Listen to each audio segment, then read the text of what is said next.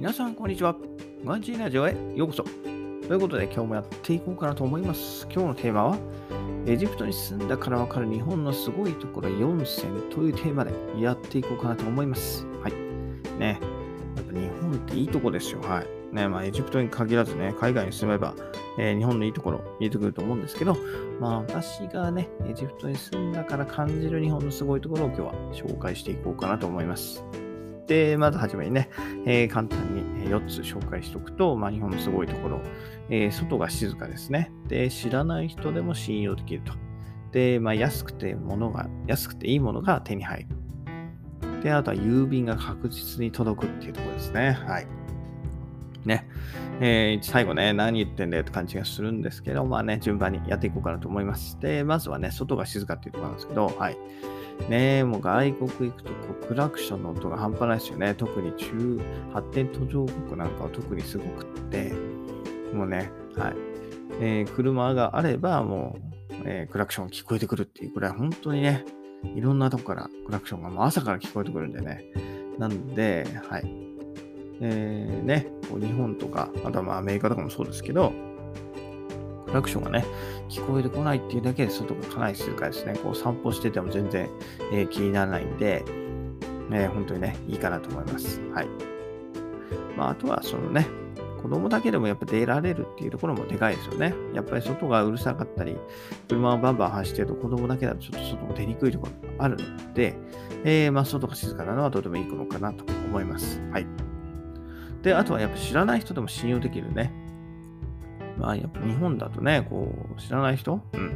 まあ、街行く人は置いておいても、ね、例えば店員さん、えーレストランの店員さんなんかは、えー信用できますよね。えーお釣りをちょろまかしたりとか、えーね、買ったものをちょろまかしたりっていうのはほとんどないかなと思います。はい。ね。まあ、一部のね、その、ぼったくり店とかそういうのは置いときますけど、はい。でね、エジプトなんかで行くと、まあ普通のね、ただそう普通普通のスーパーだったとしても、えーお釣りをちょろまかしたりね、えー買ったものを、はい、ごまかしたりして、少しでもね、えーお金を巻き上げようとしている人が、まあ結構いるわけですよね。で、そういう時に、はい、えー、学校のね、こういうターゲットになってしまうのが、まあ私たちみたいなこう外国人、はい、になるわけなんですよね。えー外国人だったら、こうね、えー効果を、そもそも効果を覚えてないかもしれないし、えーあとはそのね、えーそんなに細かいお金気にしてない、レシートなんか見てない、下手したらアラビア語なんか読めない人も、えーいるかもしれないっていうんで、えー買ってもないやつをね、学校で読み取って、はい、えー数量ごまかしたりして、えー多くお金要求して、それを自分の懐に入れてしまうと。そういうのがね、えー普通に今でも起こっていたんですけれども、まあ、日本ではそんなことはないんでね、すごいいいかなと思います。はい。で、あとは、ま、安くて物がいい、安くていいものが手に入るってことですよね。日本の100均すごいですよね。はい。あれはもう感動ものですよ。はい。でね、エジプトなんかで、まあ、安いもの買ったとすると、安かろう悪かろうなんで、もう最悪ですね、基本的に。だから、エジプトに100均があったら多分ほとんど、ね、えー、なんていうんですか？多分すぐ潰れちゃうと思うんですよね。全然役に立たないものしか売らないと思うんで。はい。で私がね、体験したのはこう爪切りですよね、爪切り。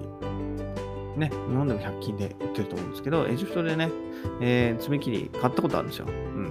あ爪が、ちょっと爪が割れちゃったなと思って爪切り買って、えー安いお店でね、うん。あ、安い、これいいなと思って、100円ぐらいだったと思うんですよね。それこそ100円ぐらいで爪切り買ったんですけど、えーいざね、買って使ってみると、こう、歯がね、えーぴったり、閉じた時に歯がぴったり合わないので、まあ、爪が切れないですよね。一発目ですよね。開けたばっかの爪切りなのに、もう爪が切れないというところで、もうね、安かろう悪かろう、悪かろうの以前の問題なんですけど、まあそういうものが平気で売られているっていうところがあるので、日本はとてもいいかなと思います。はい。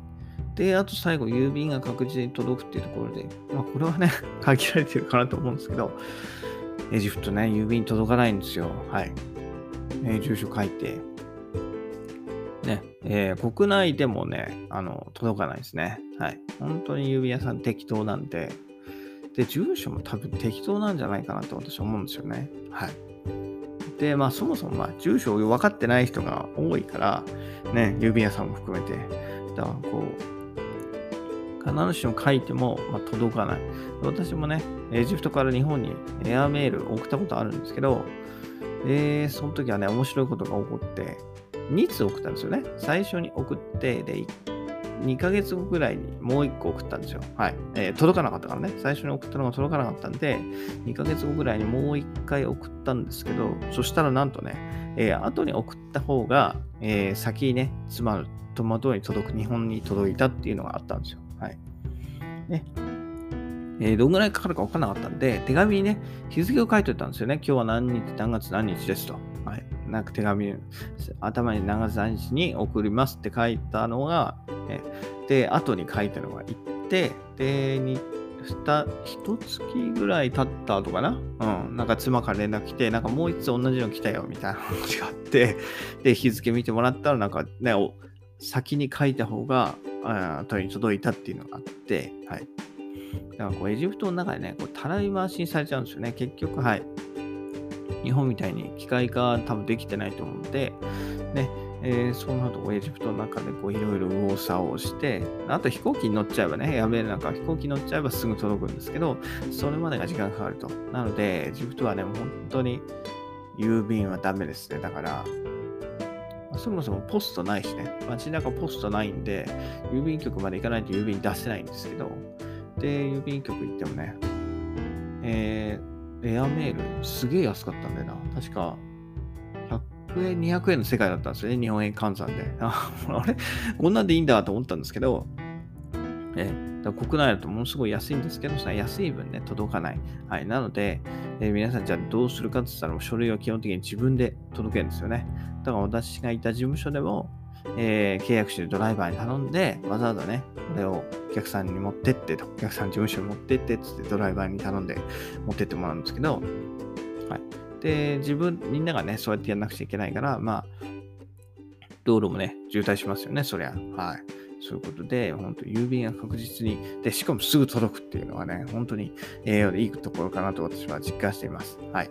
なのでね、こう日本の生活って本当に、えー、ね、えー、知らないところで非常にいいとこいっぱいあるんでね、えー、日本での生活を楽しんで、はい、これからも行きたいかなというふうに思います。ということで、今日はこの辺で、えー、エジプトに住んでわかる日本のすごいとこ4選ということで紹介しました。えー、日本のすごいところですよ。外が静かで知らない人も信用できて、えー、安くていいものが手に入って、郵便が確実にすぐ届くと。はい。当たり前のことなんですけど、その当たり前をね、えー、楽しんでいきましょう。それではまた明日。バイバイ。Have a nice day.